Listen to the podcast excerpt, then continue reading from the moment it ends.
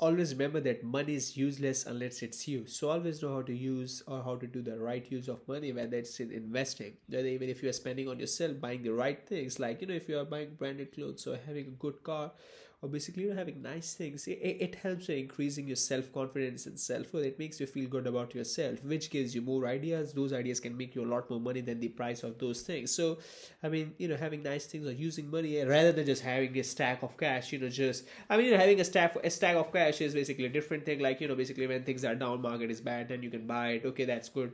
Okay great. You know cash is king at that time. Cash is not king. Basically when it's just you know basically market is good market is going great and you're not investing. So i mean are different points but still what i'm talking is different that you know you should invest money and you're investing money basically you know basically whenever whenever you have money always try to use it. Don't just try to you know have it sit aside doing nothing because inflation is eating it and it's worthless. Money is worthless unless it's being used. It's just paper